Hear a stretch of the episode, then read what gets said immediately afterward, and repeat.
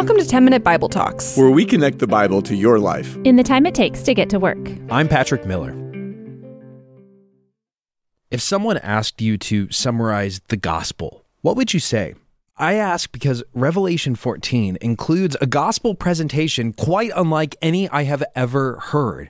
And I can't help but wonder why and what we can learn from it. What if our vision of the gospel is missing a key ingredient? If that were the case, I'd certainly want to know, and I bet you would too. As Revelation 14 opens, John sees a vision of 144,000 people worshiping the Lamb, who is the King, Jesus. And John later makes it clear that these people symbolize everyone who dies in this life who gives their allegiance to King Jesus. But he has a particular question in focus that many people in his day were asking. If Jesus really is in charge of the universe, why do his people suffer? Why do some of them even die? Why are they persecuted? How can a good king allow that? And John's ultimate answer is that in the end, on the day of our resurrection, we will be vindicated. We will be declared in the right by God. We will be made holy by the blood of Jesus and live with him forever. In the end, God sets everything right. But in this life, it's easy to forget about the future. John wants us to remember the future, to live toward the future.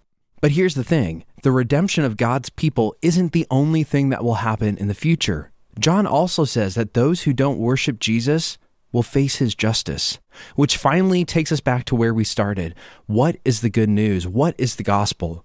Does your understanding of the gospel have space for the good news that Jesus will judge the living and the dead? That Jesus will one day bring justice on earth as it is in heaven. Before we go any further, I want to read Revelation's gospel proclamation together just to highlight the point. Revelation 14:6.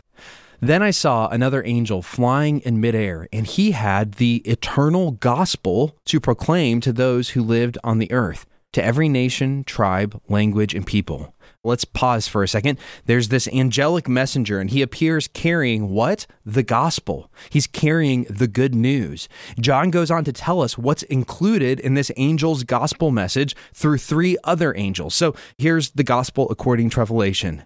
He said in a loud voice, here's the first part of the gospel Fear God and give him glory, because the hour of his judgment has come. Worship him who made the heavens, the earth, and the sea, and the springs of water. A second angel followed, and so we're going to get more gospel proclamation here. And he said this Fallen, fallen is Babylon the Great, which made all the nations drink the maddening wine of her adulteries.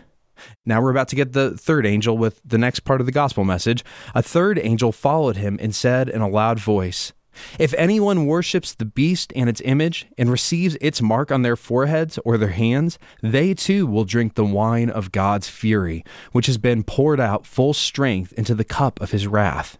They will be tormented with burning sulfur in the presence of the holy angels and of the Lamb, and the smoke of their torment will rise forever and ever. There will be no rest day or night for those who worship the beast and its image, or for anyone who receives the mark of its name. This calls for patient endurance on the part of the people of God who keep commands and remain faithful to Jesus. Then I heard a voice from heaven saying, Write this Blessed are the dead who die in the Lord from now on. Yes, says the Spirit, they will rest from their labor, for their deeds will follow them. Okay, so remember where we started. What is the gospel? You've got to admit, this is not a normal gospel message, at least not the kind that we're used to hearing. When we think about the gospel, perhaps we think about the good news that we're saved by grace through faith, or perhaps that Jesus forgives our sins. Now, those are both true statements. In fact, in other places, forgiveness of sins specifically is included in the gospel message. It's even implied here when John speaks about those who die in Jesus. They've clearly had their sins forgiven. But the main note of this gospel presentation isn't forgiveness, it's judgment and justice. So, how in the world does that fit into the gospel? If the gospel is fundamentally the good news that Jesus is the risen king, then it must answer at least one question What will this king do to those who rebel against his kingdom? The answer we most often give is true. He offers amnesty. He offers forgiveness. If you turn away from your sins and give him your allegiance, he will rescue you. But we don't often like to say the other side of the coin. he will bring justice against those who reject him, who serve the idols of their day, who participate in the ways of the beast and Babylon. We don't say it because it doesn't sound like good news. That sounds like really bad news. But it's not bad news. At least it wasn't to the Christians in John's day. They were being persecuted and executed by the beastly Babylon of Rome. They were unjustly imprisoned, they were unjustly murdered. And so for them, the news that Jesus not only saw the injustice, but would one day set it right, well, that was very good news for them. The truth is that because we experience far less persecution and far fewer threats of violence for our faith, we struggle to see the goodness of God's justice. But we can't forget that this isn't the case for many Christians around the world, for Christians living under violent, totalitarian governments, especially. And so this passage is inviting us into solidarity with them. It's also inviting us to remember that even the smallest wrongs we experience are seen by God.